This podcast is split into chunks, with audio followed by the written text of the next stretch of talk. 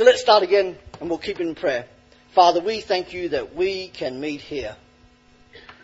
And not only meet, that we can meet around your written word, your written word which declares to us your Son, and we can know what it means for us through the Holy Spirit.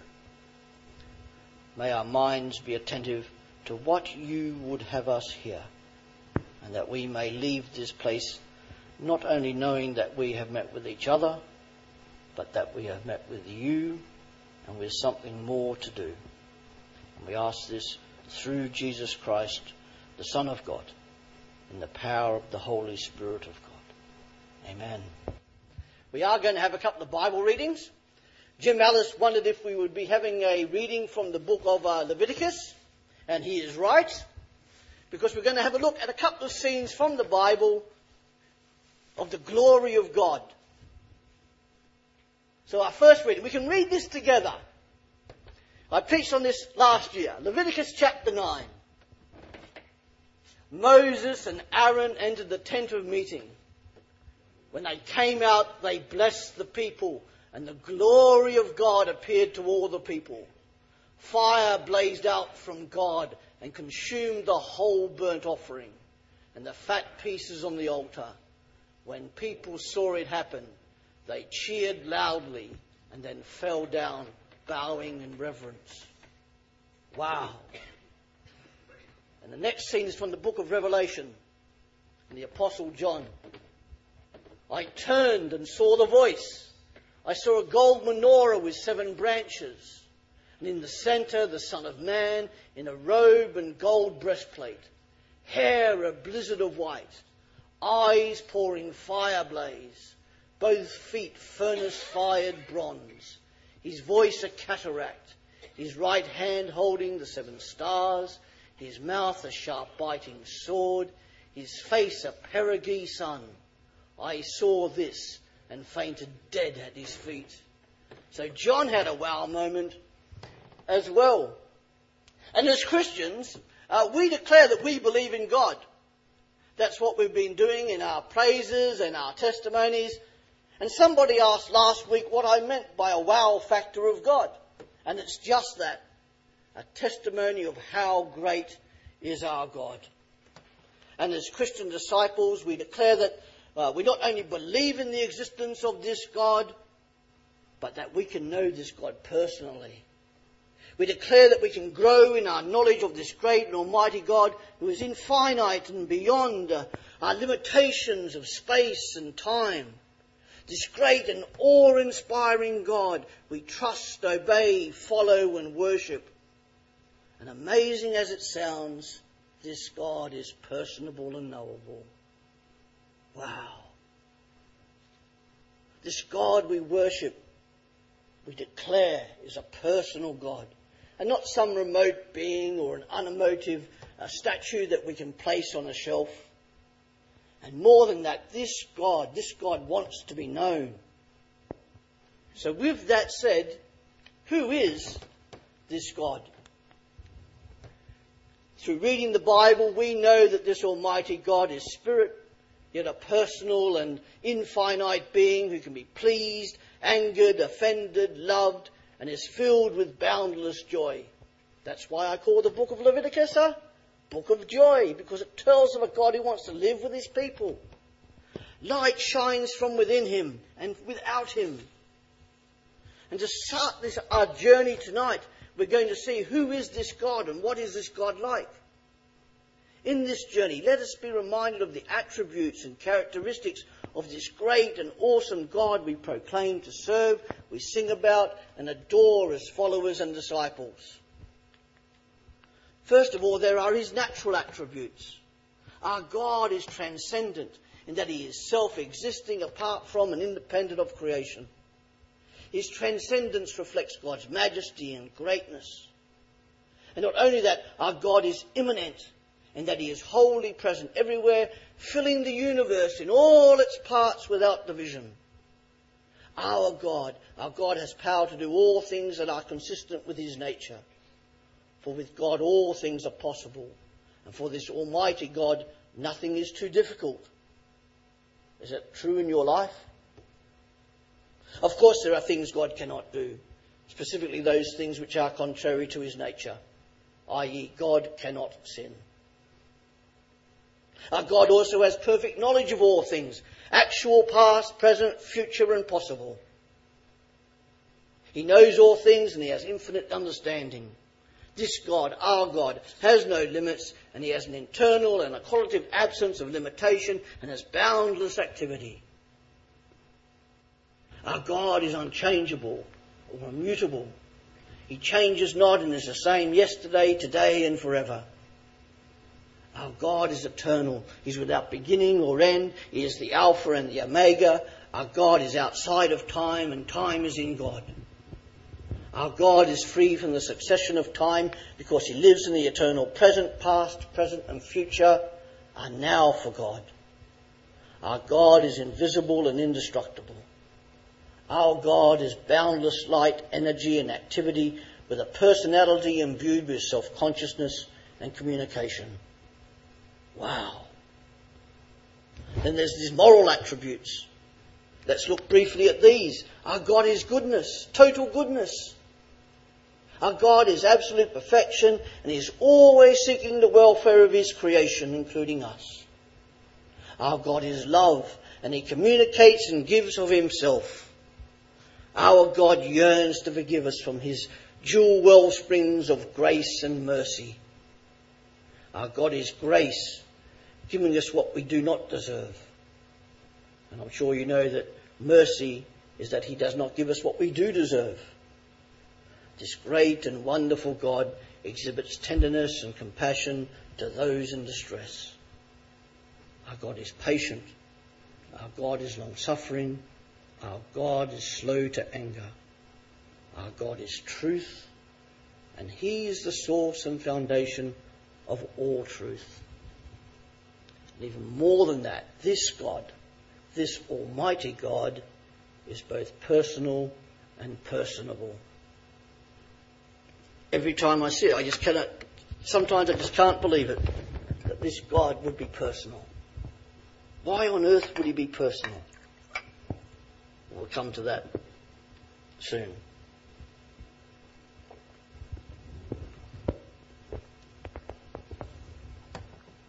As an example of this, listen to Jesus speaking in John chapter 14.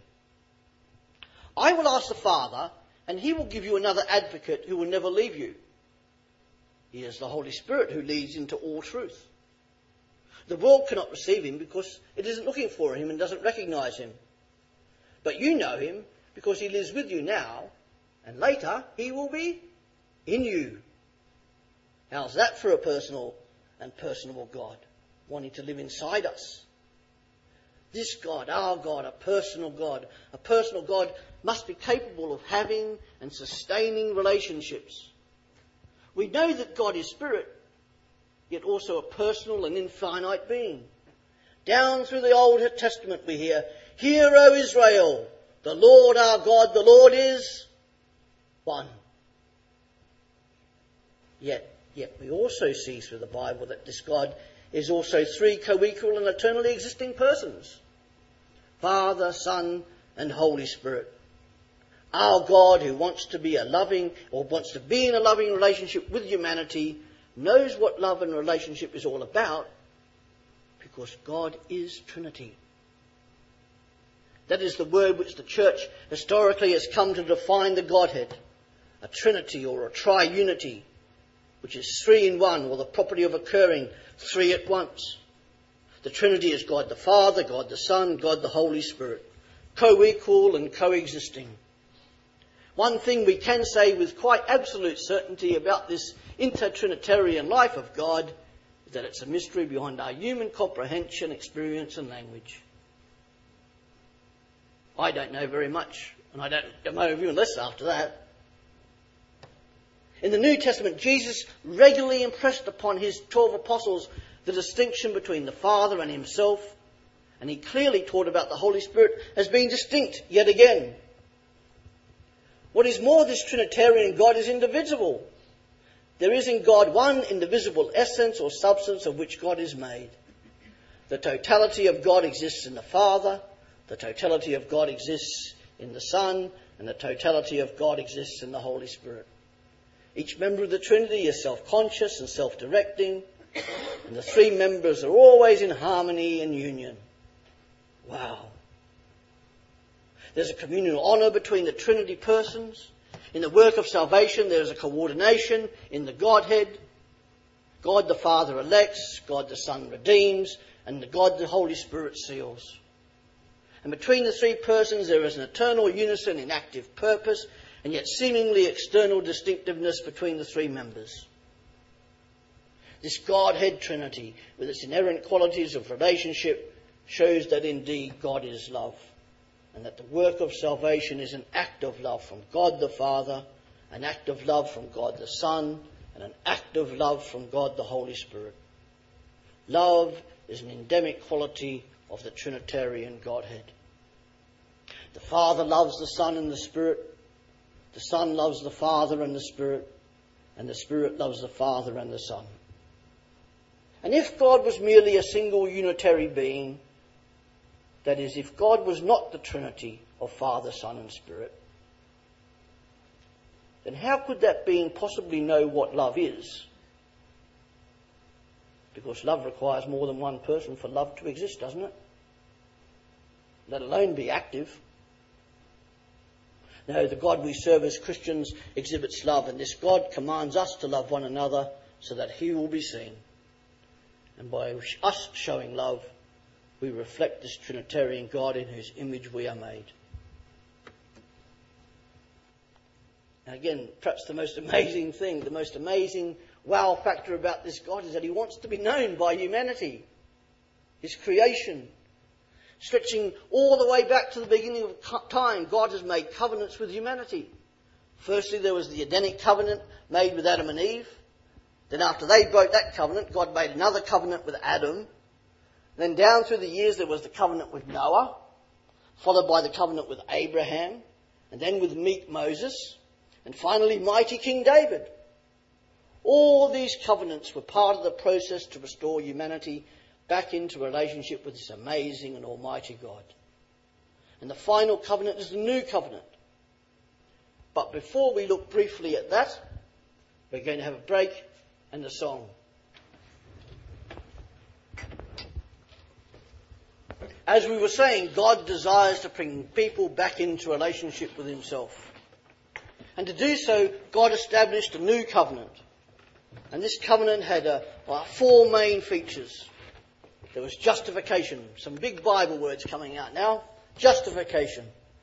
That means sins will be forgiven and removed. And there's a promise, the promise of the Holy Spirit, where God will live inside his people and they will be led by him. And there's regeneration. God will renew and restore his people. And restoration, God will be their God and they will be his people. Amazing this God would want to do that.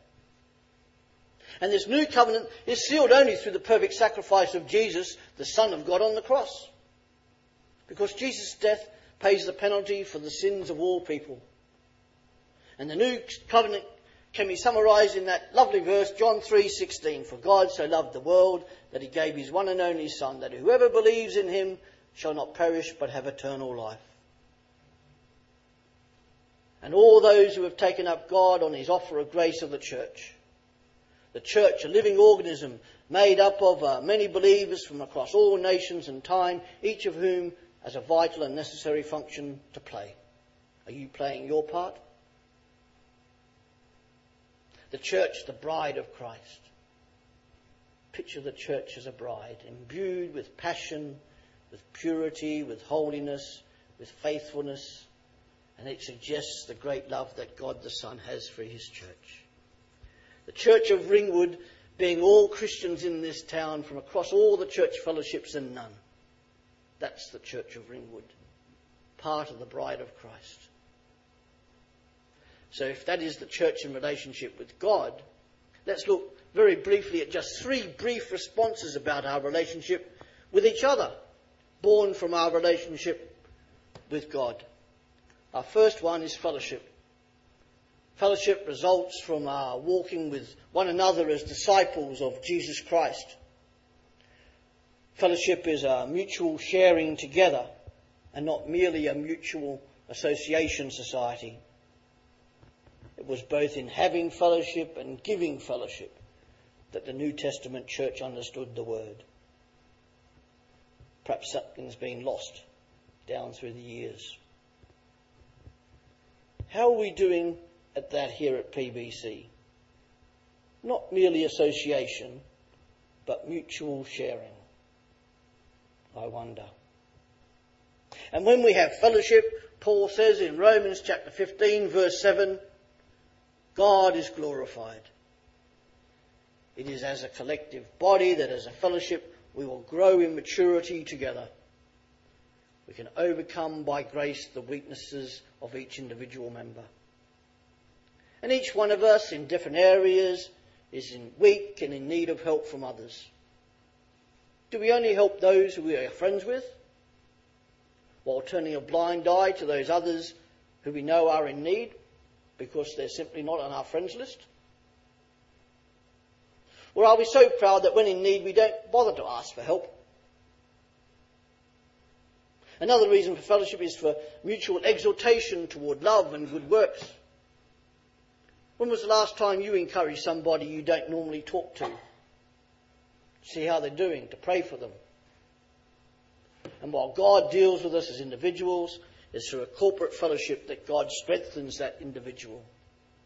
For individuals are to be complemented, supported, healed, and compensated by other Christians. Again, how are you doing at that?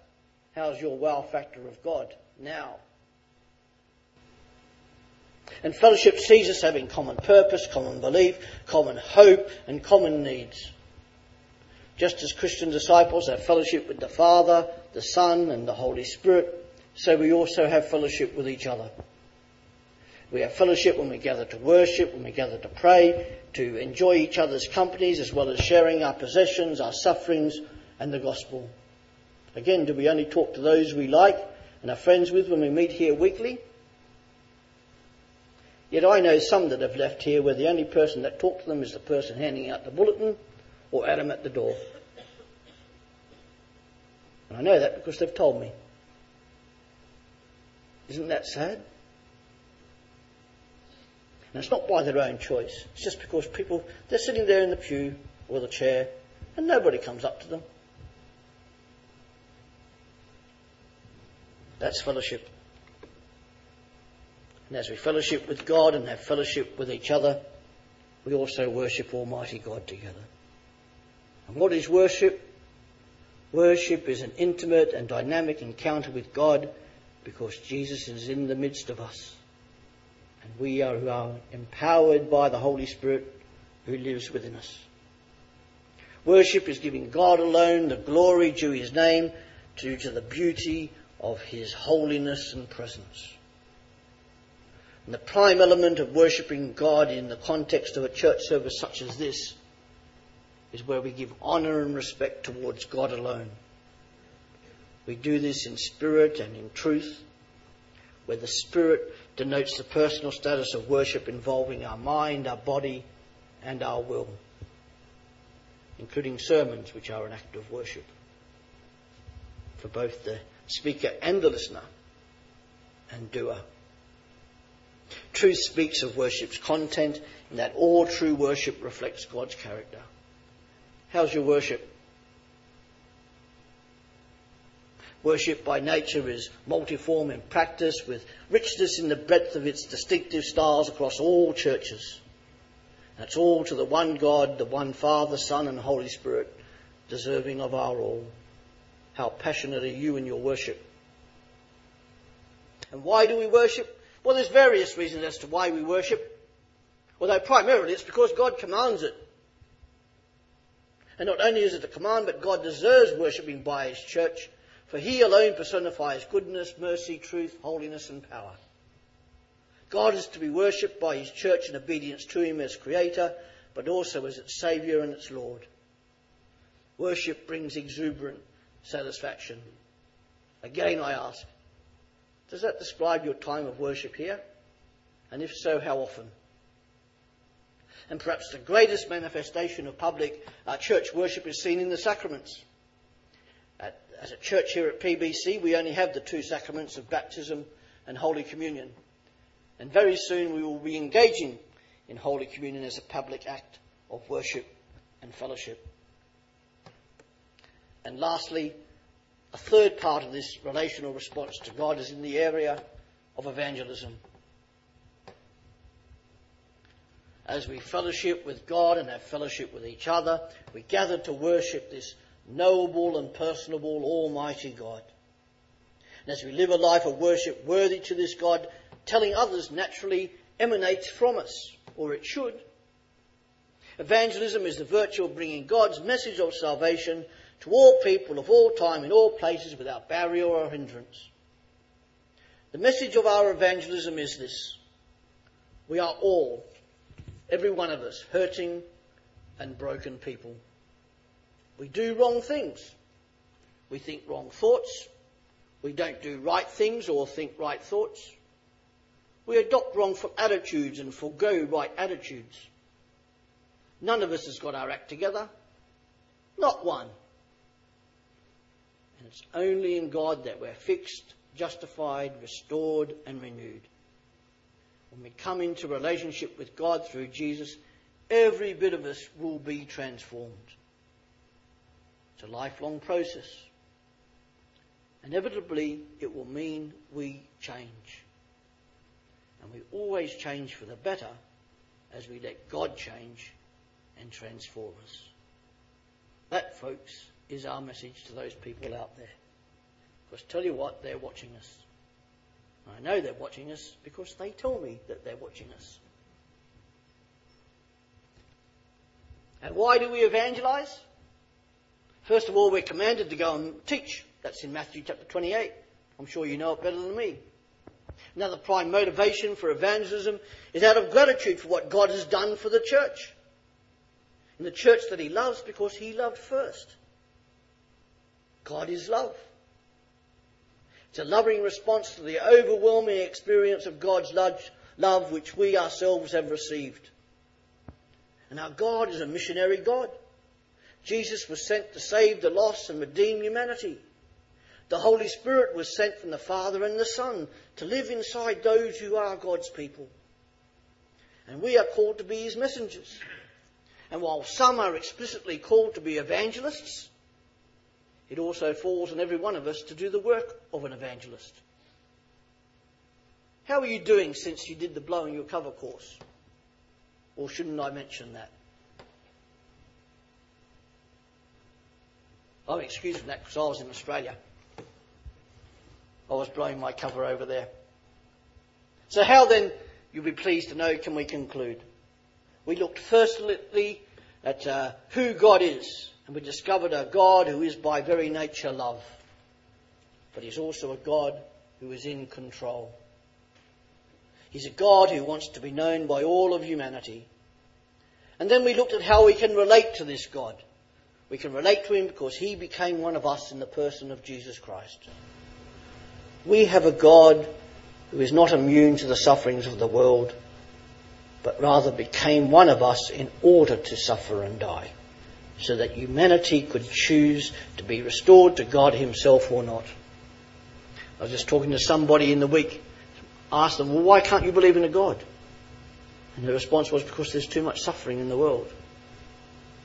Ah, but as Christians, we believe that God became one of us in order to suffer. That's where our Christian God is different to every other.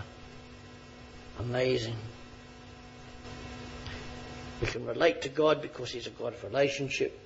Because of this relationship, we are to engage in fellowship with each other, symbolizing our fellowship with Almighty, loving God. Because of this relationship, we can worship this Almighty, loving God together. And because of this relationship, we can go and tell others about this almighty loving God. We are to be a community of believers who are seen to be radical by those in our society who are outside the church. We are to be a community of people which involves joining together isolated and solitary individuals. We are to be a community where people are imbued with love. We show care to each other. We supply each other's needs. We are to be a community of people imbued with what somebody once called the creative passion for the impossible.